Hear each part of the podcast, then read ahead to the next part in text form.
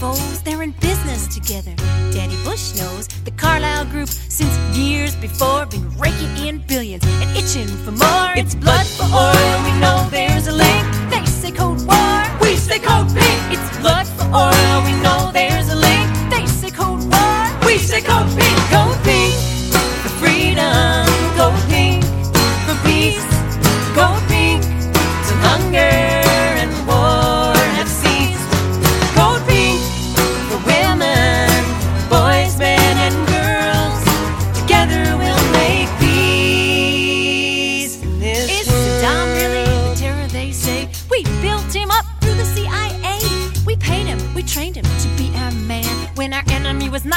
That was Emma's Revolution. And I'm Marcy Winograd, coordinator of Code Pink Congress, a campaign to mobilize congressional and White House support for a progressive foreign policy. Thank you for tuning in to Code Pink Radio, broadcast on WBAI 99.5 FM in New York City, WPFW 89.3 FM in Washington, D.C., KPFT 90.1 FM in Houston, Texas, also on other radio stations as well as Spotify and iTunes. Code Pink is a women's led anti war organization working to demilitarize domestic and foreign policy. Please join Code Pink Congress the first and third Tuesdays of the month when we host policy experts and members of Congress. Today on Code Pink Radio, Ukraine. We explore the prospects for peace. What is it going to take in terms of compromise to reach a negotiated settlement? Next, we'll hear from Palestinian rights activists protesting bans on free speech and academic freedom. First, Voices from Code Pink Congress, a recent one that we held and co hosted with Massachusetts Peace Action. Our first guest, Phyllis Bennis of the Institute for Policy Studies, then Joseph Gerson, president of the Campaign for Peace, Disarmament, and Common Security. With 10 million Ukrainians displaced, either in their own country or elsewhere in Europe, with reports of Russia's mass murder of civilians, and the chair of the U.S. Joint Chiefs of Staff predicting a long, protracted war, Code Pink calls for negotiations, not more weapons that will only escalate the fighting and push us to the brink of nuclear war or global proxy wars. The pressing, the salient question is how can we bring peace to Ukraine now? To shed light on the prospects for peace, we turn to Phyllis Bennis, who directs the New Internationalism Project at the Institute for Policy Studies. We know that sanctions don't work to end wars. The, the leader of the Norwegian Refugee Council, John, John Egeland, who was a longtime high ranking official at the United Nations, recently said that it will not be sanctions, but only diplomacy that will end this war. And he was absolutely right. The sanctions that directly target Putin or directly target the oligarchs, perhaps the military leaders, when they can be imposed without a war, can maybe will do some good. But the broad economic sanctions that are crippling the economy of Russia are hurting ordinary people and doing nothing, doing nothing because those oligarchs and Putin have protected their wealth. They're not being impacted significantly yet. And as we see, it has done nothing to end this war. We have a desperate need for negotiation. So, to look towards the future, what is this going to look towards? We need to push for diplomacy and we need to look for what our movements are going to have to do in the next period. We know that there has been a horrific rise in hypocrisy and double standards in how this war has been presented to us. Not because it's not a good thing to see every major newspaper, every uh, news coverage on television, on cable, on the radio are all starting with the crisis in Ukraine. That's a good thing. That's how every war should be covered. Every day, we should be seeing in all of our newspapers, on the front page, above the fold, the focus on the human cost of war. Right now, that means Ukraine. That also needs to mean when there is a war in Gaza, when Israel cr- creates a new crisis in Gaza with its bombing, we need to see the victims there, the Palestinian victims on the front page. We needed to see 20 years of Afghan victims and 19 years of, of Iraqi victims on the front pages of our war. So we need to use this as an opportunity to say, this is how wars should be covered. This is how occupations should be covered. The occupation of Ukraine, the occupation of Western Sahara, the occupation of Kashmir, of Palestine, every occupation should be covered like this. Every war should be covered like this. Every refugee should be greeted at their border with hot soup and warm clothes and toys for the children, as most of the Ukrainians, not including the African students who were with them, the Indian doctors and others, but most of the Ukrainian refugees desperately seeking safety were welcomed as refugees should be welcomed. And we need to use this to hold up as a model and say this is how all refugees at our borders where Central Americans are kept out, and at every border around the world. This is how all refugees, not only Ukrainian and other Europeans, but all refugees should be treated. We have that opportunity and that obligation. So, what do we do now? How do we work to stop this war, to build the diplomacy? First, we call on the US to stop undermining the diplomacy, to make clear that sanctions will be lifted when the war ends, all sanctions, because if you don't say that, there's no incentive to Russia. If they think the sanctions are going to continue, as they told Saddam Hussein sanctions would continue in Iraq, doesn't matter what you do now. You can give us your weapons of mass destruction, which of course they didn't have, or not, we're going to maintain sanctions.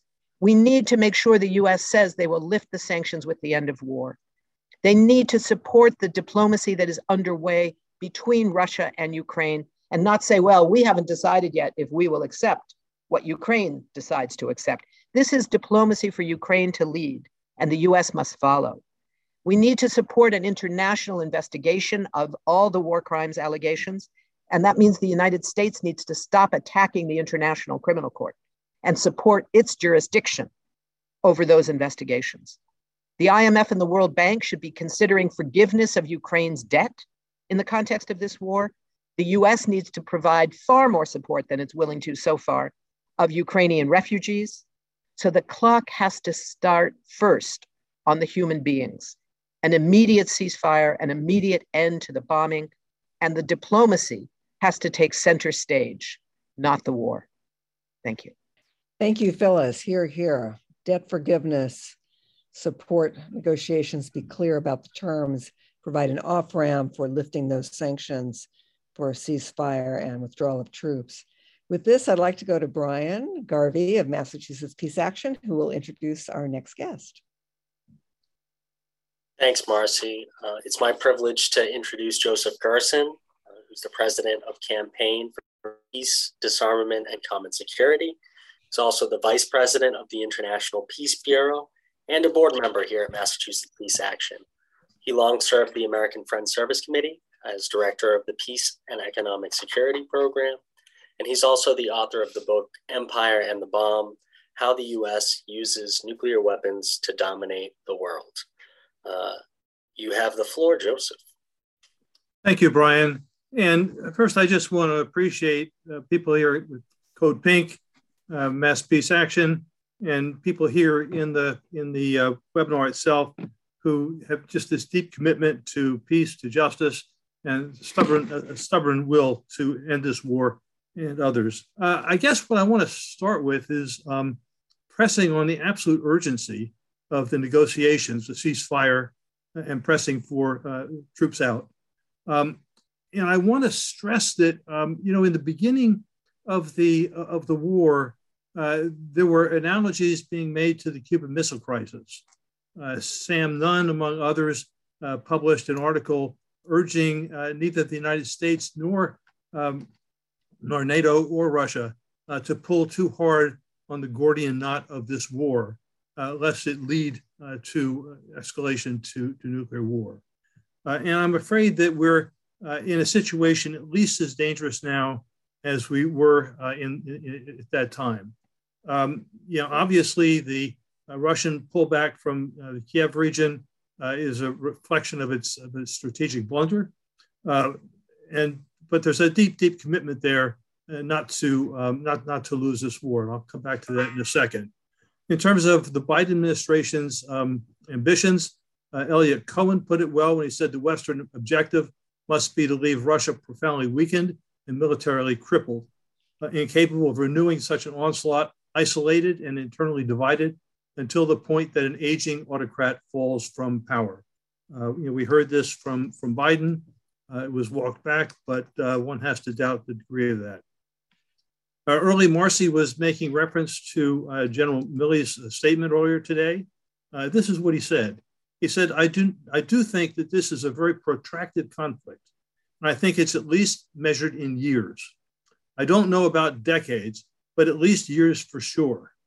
He went on to say that um, uh, I think NATO and the United States, Ukraine, and all of the allies and partners are supporting Ukraine are going to be involved in this for quite some time. Uh, that has to raise some questions about the degree to which the United States Uh, is committed to uh, negotiations. Uh, so uh, earlier, earlier today, uh, a friend of mine uh, sent me the link to Sergei Kar- Karaganov's article in the New State, actually interview in the New Statesman. he's a former very senior advisor to the Putin government and, and very much a hardliner. Uh, he was stressing that Russia cannot afford to lose. Uh, the expectation has to be uh, of intensified fighting uh, for control of the Donbass uh, and to create a land bridge uh, to, to Crimea. And obviously, the, the, the, fighting has been intense there, but it's only going to get a whole lot sharper. He also went to say that if Russia finds itself with its back to its wall, if either militarily or politically for, for Putin, he said, quote, there are dozens of places in the world where Russia could have direct confrontation with the United States, which is to say, beyond Ukraine. So, in that circumstance, I think we have to be uh, nervous or concerned about the possibility, not necessarily of nuclear weapons, though it could be, uh, but also, as you read into his article, the possibility, say, that they would bomb the supply lines of the weapons coming in from, from uh, Poland, uh, which would risk, obviously, a, a NATO uh, Russia Russia war. Um, uh, you know, just Phyllis went into talking about NATO uh, quite well. I don't want to turn the clock back there too far, uh, but just to remember uh, that the, the um, uh, first Secretary General of, uh, of NATO said the purpose of NATO was to keep Russia out, Germany down, and the U.S. in. and you know, thinking in terms of Brzezinski's view of how to maintain the U.S. empire, he said we have to maintain, you know, with with Eurasia as the geostrategic center of, of, of world power and influence, we have to have toeholds toe uh, on both its western, uh, southern, and, and also eastern frontiers. Uh, so NATO has served that function. Uh, people should be aware that in, in memory, memory is, is, lost over 30 years, uh, that in the early 90s, after the fall of the Soviet Union, there was enormous hopes of collaboration between the West and, and, and Russia. Uh, uh, the, there was a giddiness uh, in the, in the uh, first Bush administration in terms of what would be possible. And in the 1990s, first with the Paris Charter, then with the NATO Russia Founding Act, and then with an OSCE document in 1999, uh, commitments were made that no nation would uh, seek to enhance its security at the expense of another, a common security approach but that was violated uh, beginning with the Clinton administration, uh, the um, uh, expansion of NATO to Russia's borders. I've been privileged in the last couple of months to be part of a track two process. Uh, and what you what I hear from figures in the Russian elite uh, is you know their their belief uh, that that they were strategically or militarily vulnerable, their security was was was jeopardized, that their power was probably as strong as it was going to be, become, uh, and to uh, strike uh, while they perceive the iron to be, be hot. In terms of negotiations, you know, it's, it's, it, it's interesting. Um, we did a webinar uh, just uh, what last week with Anatol Lieven of the Quincy Institute. Uh, and he was saying that you know, the negotiations are basically 90% complete, except for the Donbass. Um, but the Donbass is the, um, is the critical piece here. Um, he was pointing to one possible solution, uh, which was that we move to a ceasefire, uh, but that um, uh, while, while it's clear that, that uh, Ukraine will never get um, Crimea back, that the situation in the Donbass be dealt with much as Cyprus has been dealt with. no real resolution in any time soon, an agreement not to, not to be fighting, but to continue, if you will, endless negotiations, which sure beats the hell out of endless, endless war. Uh, there is largely agreement, as you know, in terms of Ukrainian neutrality. Um, uh, uh, one of the questions, one, among the questions, is what neutrality would consist of. Uh, would uh, Ukraine be able to join the European Union? Um, uh, it would need to be able to defend its neutrality. where would it get its weapons, training, maybe from Sweden? And, um, and the question of denazification uh, seems to have been left by the by the wayside. Um, yeah, the, the, the, other question here, of course, is the guarantees. Uh, and the question here is whether the United States will be willing to extend guarantees, whether the United States is actually willing to support negotiations, or if, as Milley was saying earlier, uh, the, the ambition here is to, is to bleed uh, Russia. Um, I want to say a few things uh, uh, about what I've been hearing from, from Russians that I've been engaged with, um, some in, in, in their peace movement and others in, in the elite. Um, a, a, dear friend of mine who we, we toured about just before the pandemic, Oleg Bodrov, uh, you know, on the, on the day after the invasion, uh, was uh, sending the text of a petition uh, calling for, opposing the war and urging uh, those responsible for the war uh, to be held accountable as war criminals. Uh, he indicated in that first note that 300,000 Russians had signed it in the first 12 hours and eventually got more than, more than a million. Uh, he's been really quite clear that the sanctions are counterproductive, uh, that uh, they only go to reaffirm the Putin inspired belief that um, Russia is surrounded by enemies uh, that the sanctions are one more manifestation of that uh, and, and are thus uh, counter, counterproductive. and yesterday, he, he, sent out a, an appeal being signed by a number of countries in the Baltic region urging a, an OSCE summit for 2025 that would provide the foundation for uh, negotiating a new Euro Atlantic order. I think we have to maintain the vision of what's possible in the long term. Uh, from, the, from the Russian elite side, uh, the insistence that there never again be a military threat from Ukraine for, for decades at least, uh, that neutrality has to be rooted in Ukraine's political system. That's uh, quite interesting to say the least. Uh, but the fear is that, um, say, like Sweden or Finland, uh, they could move out of it uh, fairly, fairly quickly if, if they wanted to.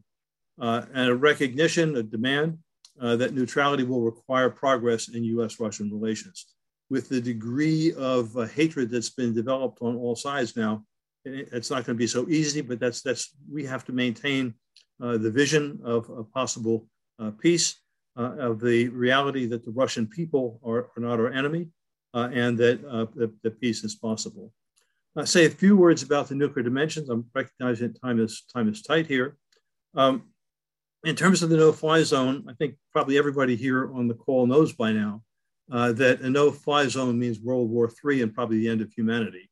Uh, in order to enforce a no-fly zone, uh, one nation needs to wipe out the uh, anti-aircraft uh, uh, positions of the other. That means, in this case, killing Russians on the ground. It also means shooting down the other side's planes, which again means a, a NATO or US-Russia war with its escalation. I think we need to appreciate that um, uh, what, what Putin has done with his somewhat minimal nuclear threat, although you could read today that their um, UN representative has said they would never use nuclear weapons in this war, uh, reflects what, what the United States has done countless times uh, since a- after the Nagasaki uh, A bombing. Uh, in, in, some cases, it works, in other cases, it doesn't. Uh, in this case, it did prevent the NATO and the United States from imposing a no fly zone. but as, as Brian was saying in terms of, of my earlier uh, work, which in turn builds on work from uh, Dan Ellsberg, uh, on at least 30 occasions during international crises and, um, and wars, the United States has prepared and threatened to initiate nuclear war. Uh, most recently in the run-ups to the two Iraq wars uh, and, and Trump's uh, fire and fury with, with Korea. what do I want to say here with, with um, yeah, we, we also, in terms of, of, of, of nuclear weapons, uh, as you will have seen uh, today, uh, the Poles are saying, well, they'd be happy to have U.S. nuclear weapons uh, based in Poland. Uh, but at a deeper level, you know, are, we're focused very much on what's happening in and around Ukraine. But we have to understand that in many ways, this war is having massive global impacts.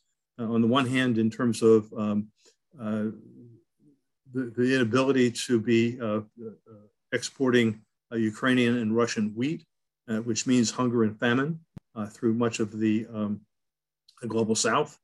Um, but it also means uh, uh, countries are going to be looking at the possibility of, of, uh, of, of, either asking for U.S. nuclear weapons to be based in their country uh, or to build their own. You know, there's the Bucharest Agreement in 1994, uh, in which uh, Ukraine agreed to surrender the nuclear weapons it inherited from, from, from the Soviet Union in exchange for guarantees of, of the country's territorial integrity. Uh, well, that was violated. Uh, and uh, certainly countries like Iran have to be wondering what this means for them. Uh, and in Japan, we now have the most recently, most recent former prime minister uh, saying Japan should welcome US uh, nuclear weapons to Japan. and you have pressures both in Japan and South Korea to develop their own nuclear weapons. I think we need to be pressing beyond ending the war to be thinking in terms of the need to renew strategic stability talks uh, with, uh, with Russia. Uh, we need to be talking about the new, uh, a new European security order uh, through the OSCE. We can talk more about the OSCE. the START, new START treaty expires in four years. In the midst of all of this, even between enemies, you negotiate arms control agreements. It's urgently needed. and the same with intermediate nuclear forces and conventional forces in Europe agreements. before the war, uh, there was agreement on this kind of agenda uh, by senior figures in the United States, Europe, and Russia. And we need to hold that out as well as our immediate demand and actions this Saturday and beyond, uh, demanding a ceasefire and negotiate it into the war. Thank you. You are listening to Code Pink Radio with guests Joseph Gerson, Vice President of the International Peace Bureau, and Phyllis Bennis of the Institute for Policy Studies. Back with the question and answer session right after this.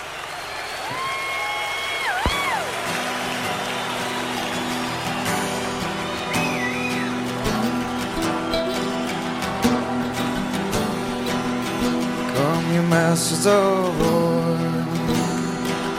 You're that build all the guns. You're that build the death planes. You that build all the guns. You that hide behind walls. You that hide behind desks. I just want you to know I can see through your masks. You've never done nothing but to build and destroy. You play with my world like it's your little toy. You put a drug in my head, then you hide from my eyes. then you turn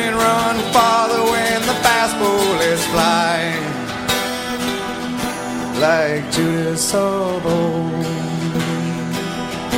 you lie in D.C. A world war can be won. You want me to believe, but I see through your eyes. And I see through your brain like I see through the water that runs down my drain. You that fasten all the triggers for the others to fire. Then you sit back and watch while the death count gets higher you hide in your mansion while young people's blood flows out of their bodies and is buried in the mud. You've thrown the worst fear that could ever be hurled. The fear to bring children into this world for threatening my baby. I'm born in a name.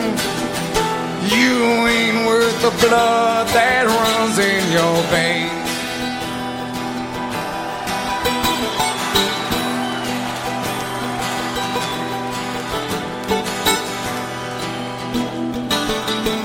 How much do I know? To talk out of turn. You might say that I'm young.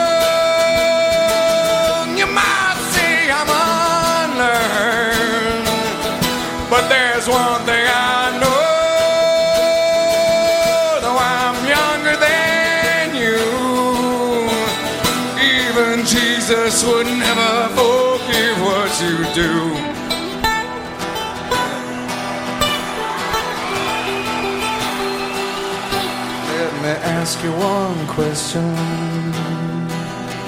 Is your money that good? Will it buy you forgiveness? Do you think that it could?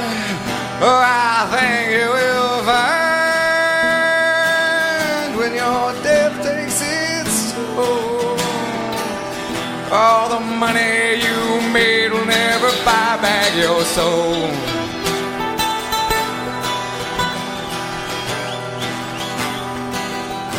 And I hope that you die. And your death will come soon. I'll follow your casket in the pale afternoon. And I'll watch as you lowered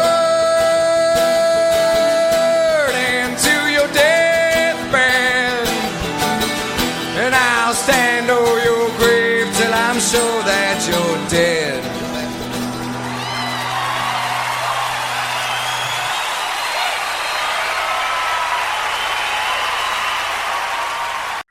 Uh, Medea, I know that you have a question uh, uh, on deck that you'd like to ask, so I'll pass it to you.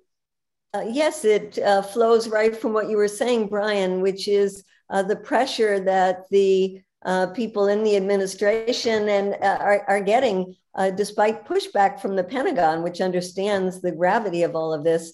And uh, so much of that pressure is coming not just from hawks in Congress, but from the media. And there's a question from Howard Sharman of how do we deal with this media when even uh, the supposed liberal ones like MSNBC are full of retired generals, as, and it just eggs on the war. And I want to add to that question by asking both of you, where do you go for your sources of news? What do you recommend that people look at uh, to get a more complete picture of what's happening? So, Phyllis, let's start with you. Sure. Well, the question of the media is huge. I mean, we've seen real cheerleading for the escalation of this war. We saw cheerleading for a no fly zone from people who don't really even know what a no fly zone is. It's, you know, it's very attractive. It's, it sounds like something out of Star Wars. It's this magic shield. You declare a no fly zone, and suddenly there's no bombers in the air. And it doesn't work that way. It's an act of war. It's an act of war, as we heard when the same debate was happening in 2011 around Libya. Uh, and it was the diplomats in the United States State Department that were leading the charge for a no fly zone. And the opposition, ironically, came from the military. And it was the Secretary of Defense who explained it. A no fly zone in Libya starts with going to war against Libya. Because before you can start patrolling a no fly zone, you have to take out all of the anti aircraft batteries in the country, which means attacking them. In this case, it means US planes would have to attack Russian anti aircraft batteries, Russian troops, etc. It's a major escalation. Each of these acts represents a major escalation. And we see the media cheerleading for it. So I think there's a few aspects to it. One is we have to pressure the media. You know, the, the, the, the degree to which MSNBC wants to consider itself a quote liberal uh, uh, news outlet, which I'm not sure they do, frankly. I think they want to believe themselves to be mainstream, whatever that means. They should be getting letters saying this is not okay. You know, it's one thing to cover discussions in the Congress about a no fly zone, it's another thing to be cheerleading for it. And that's what you're doing. The other thing is we need to support our independent media. whether it's Democracy Now! and Pacifica Radio, whether it's all of the numerous online websites and, and uh, uh, magazines that publish alternative voices. And we have to be careful. We have to be careful about what we read in social media. We have to be really thoughtful in what we distribute, what we pass on. You know, there's a tendency with social media, I think for some of us, you read it and it's like, oh my God, really? I better send this out to all of my followers without really reading it carefully, taking a step back and thinking, wait a minute, does this even make sense? Is this true? What are the sources for this? Because frankly, there's plenty of crummy media among the ind- so-called independent media too that's just based on not good sources all those things so i think one thing is have a, a wide variety of sources that you go to go to the international media al jazeera does really good coverage of pretty much everywhere in the world other than qatar so if you're looking at africa their coverage is terrific if you're looking at ukraine their coverage has been very good so that's one kind of source some of the other mainstream international sources have been better than ours. BBC has been better than CNN, for instance. So, you know, there's a question of just get a wide range of sources. Listen and read all of the uh, uh, the alternative media that you can and support it. It doesn't mean that everything that in the independent or or uh, alternative media says is right because it's not. They differ some of them are relying on sources that I don't think are very useful either. So it's a matter of taking in a lot of information, make your own judgments about what makes sense, what doesn't sound right. And if it doesn't sound right, if your gut tells you there's something off about this analysis, but it comes from the alternative media, so I'm just going to, you know, send it out. Don't do that. Don't do that. It doesn't help. So that's the, you know, the media side of it. It means writing letters to the editor. It means calling the radio talk shows, having a voice on both mainstream and alternative media. There's no one answer to this. There's no one source that I go to that tells me everything I need to know. I read a bunch of stuff. I listen to a bunch of stuff. I listen to things and read things. I read the New York Times not because it's going to tell me what to think about things, but because it's more likely to have access to what's happening and I'll make my own judgments about what I think about it than other places that don't have uh, bureaus all around the world. News, you know, news offices have been shut down all around the world. So there's only a few that have people on the ground. It cost a fortune to send reporters into a war zone. And they're not going to be there forever. They've been there at this level for a month and a half now. They're not going to be there forever. It costs them too much. So, one of the things is being careful about that. Another thing is recognizing that all of our great alternative media sources don't necessarily have the capacity to be able to come up with their own ability to send journalists around the world. So, we have to make those balances, and it's a really hard task. Um, uh, one person is asking uh, whether President Zelensky supports Ukraine's uh, uh neutrality, what level of support there is in Ukraine for that uh, and someone else asks uh, what the guarantees are uh, mm-hmm. for Ukraine's continued uh, uh, neutrality. So, sure. good Joseph. So you know, those are those are all the questions that are really the subject of, of debate uh, within Ukraine, and I expect in the negotiating process. clearly, Ukraine's neutrality has to exclude any possibility of joining NATO. then you come to the question of guarantees, right?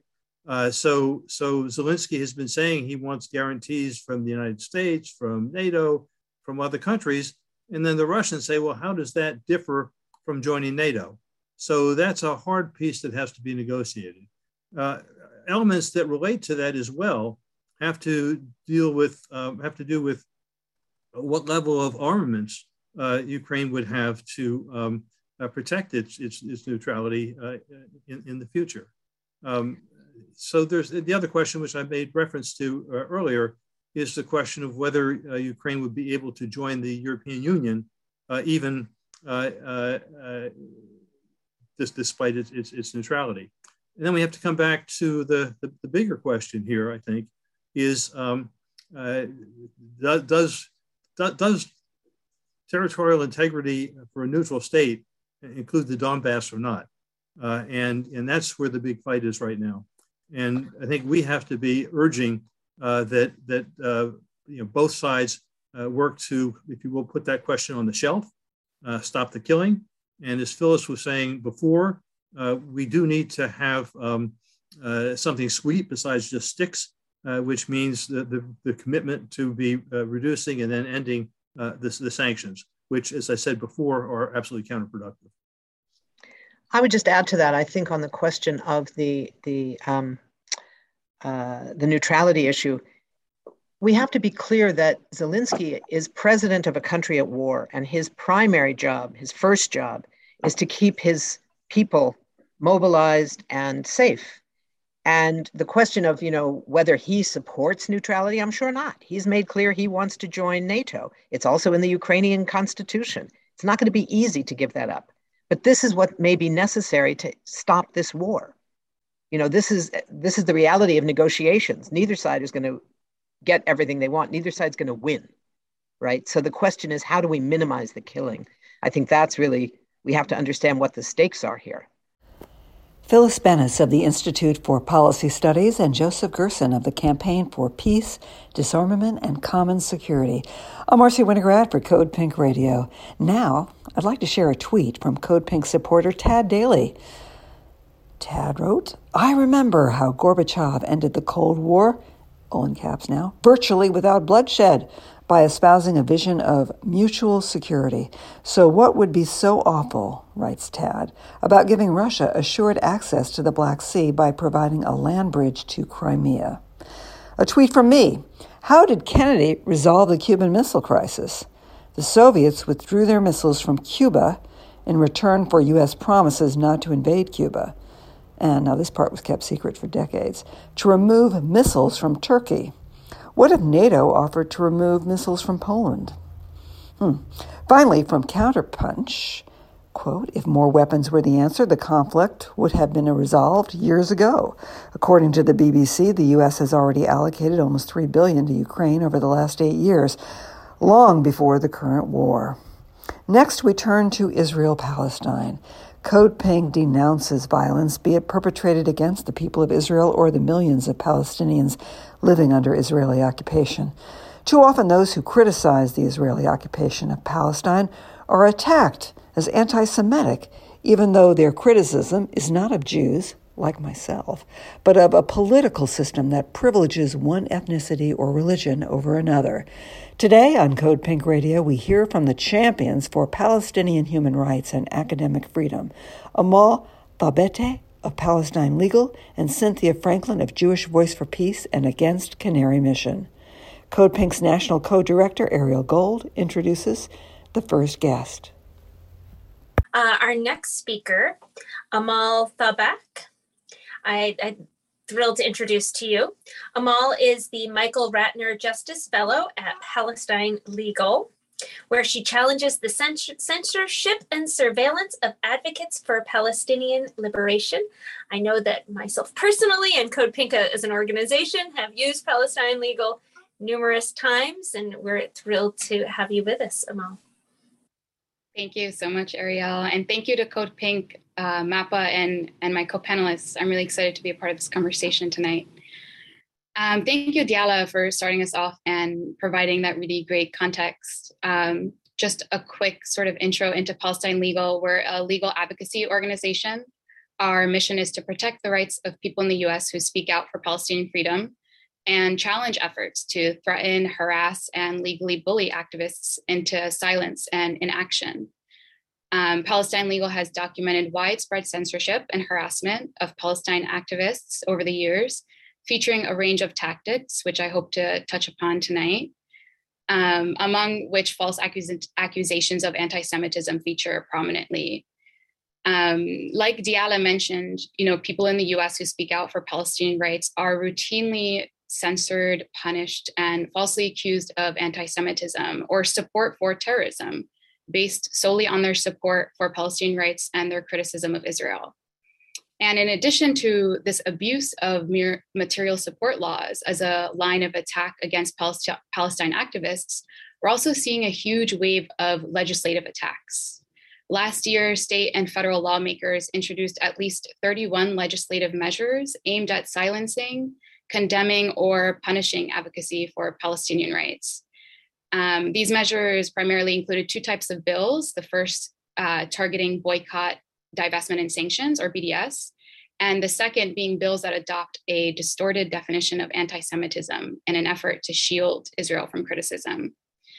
So, first, to start with uh, bills targeting BDS, an increasing number of people around the world are heeding the 2005 call by Palestinian civil society to use BDS as tactics to pressure Israel to respect Palestinian rights and to comply with international law. And in response to this growing support for boycott campaigns, Israel and its supporters have worked to suppress such collective action to hold Israel accountable. We've seen this suppression play out in so many different ways, including a large focus being on, for example, getting students expelled or workers fired from their jobs.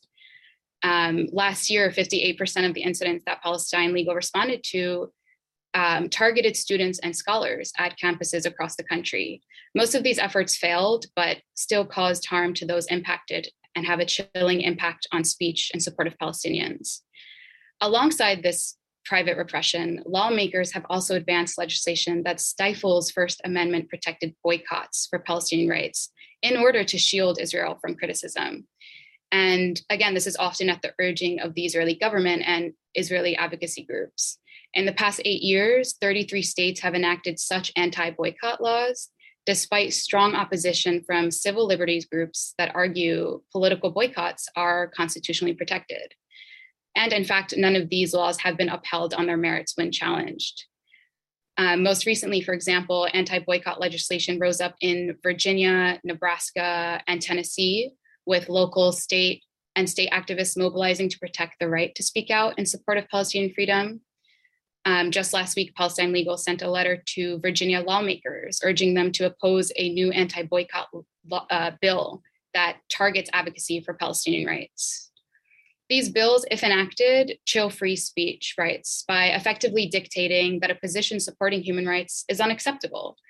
These bills intimidate individuals and businesses from adopting ethical political stances regarding Israel and Palestine because these individuals know that their decisions based on human rights concerns could result in a denial of a contract with the state. And although these bills typically apply only to public contracts, if enacted, they will likely chill other expressive activity. For example, similar laws have been invoked in order to chill student and community activism in support of Palestinian human rights, to prevent public talks at universities, to censor school teachers and to cancel cultural events, for example.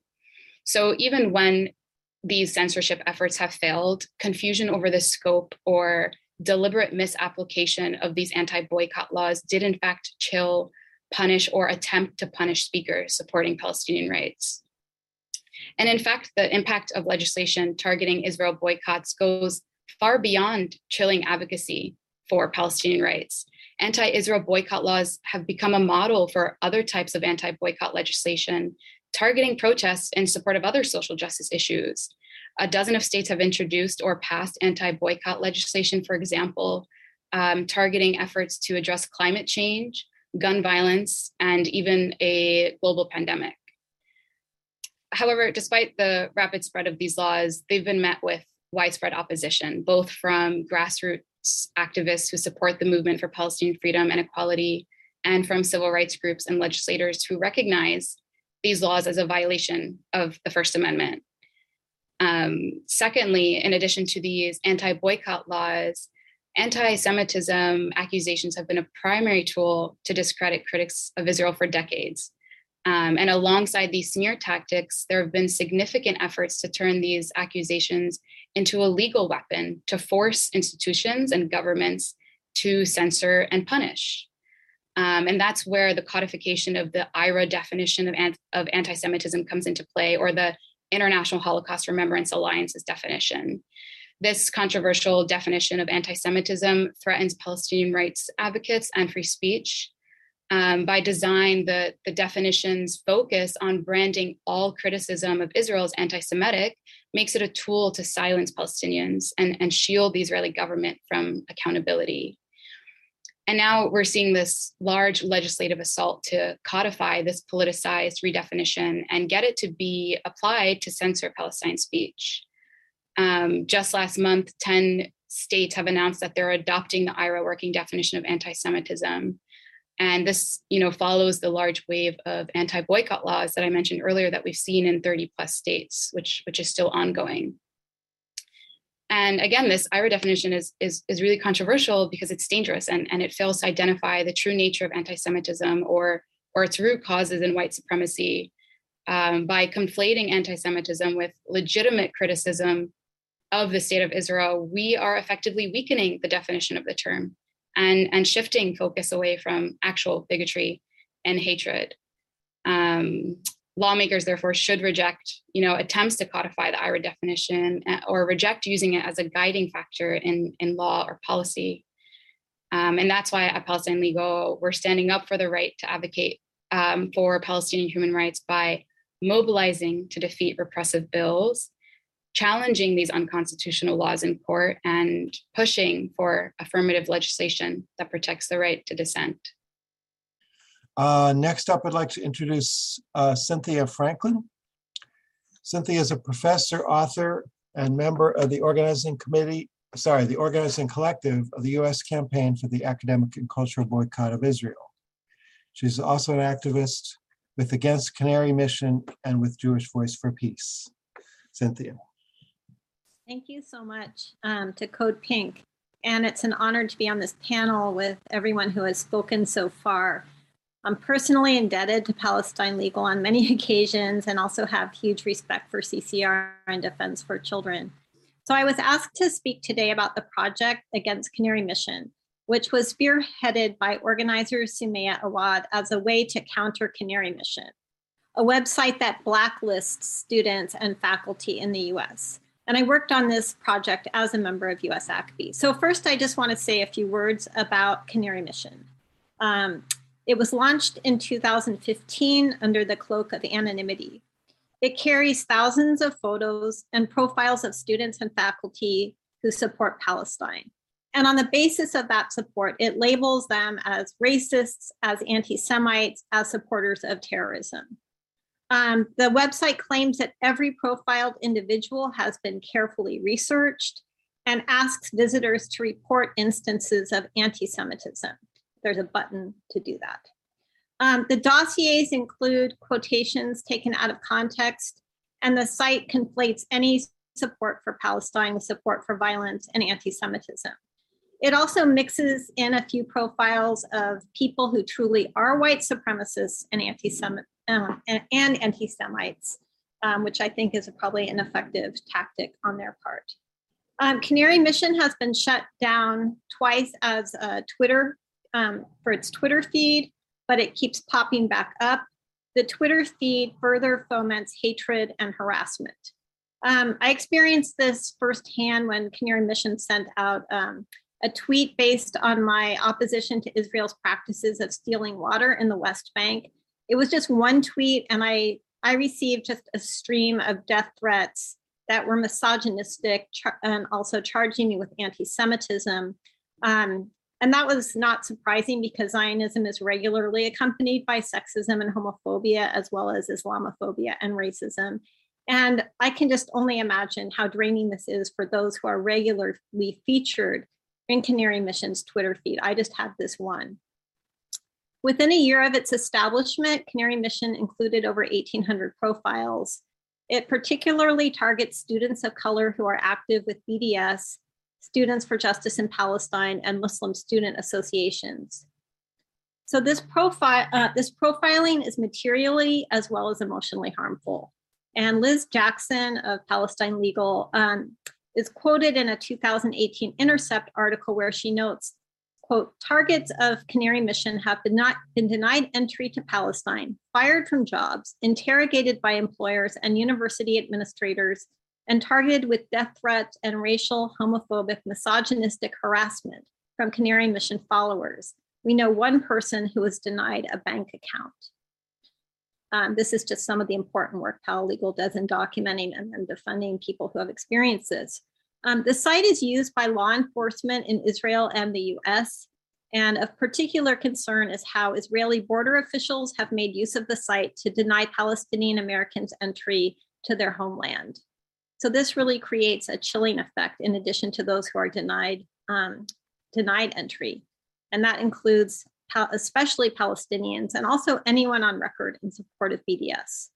The site works in tandem with other Zionist entities, and there's a documentary that some of you might know, The Lobby, um, that reveals Israel uh, Israeli lobby um, financier and real estate mogul living in California now, Adam Milstein, as the funder behind the site. He also his foundation funds a panoply of anti-Palestinian organizations, including the Israel on Campus Coalition and Stand With Us and the Amcha Initiative. In 2018, under the leadership of then NSJP student Sumaya Awad, who's currently director of strategy at Adalah Justice Project, a group of us from NSJP, US ACBI, JVP, PAL Legal, and IMEU worked on the project against Canary Mission, and I'll drop the link for that in, a minute. Um, NSJP um, polled students who had been profiled on Canary Mission. And uh, based on their responses, the formation of this website emerged as one way to offer support to these students. And here I want to really stress that in addition to the ways Israelis use the site to prohibit travel, the site is really harmful to students who often, when Googled by potential employers or grad student admission committees, might have little that appears beyond their, their Canary Mission dossier. So we designed the site not only to resist Canary Mission's tactics of harassment and intimidation, but also, and more importantly, to celebrate activists supporting Palestine liberation and to expose Zionist practices of settler colonialism, apartheid, and occupation. Cynthia Franklin is a professor, author, and member of the organizing collective of the U.S. campaign for the academic and cultural boycott of Israel. She is also an activist with Against Canary Mission and Jewish Voice for Peace. The website Against Canary Mission can be found at againstcanarymission.org.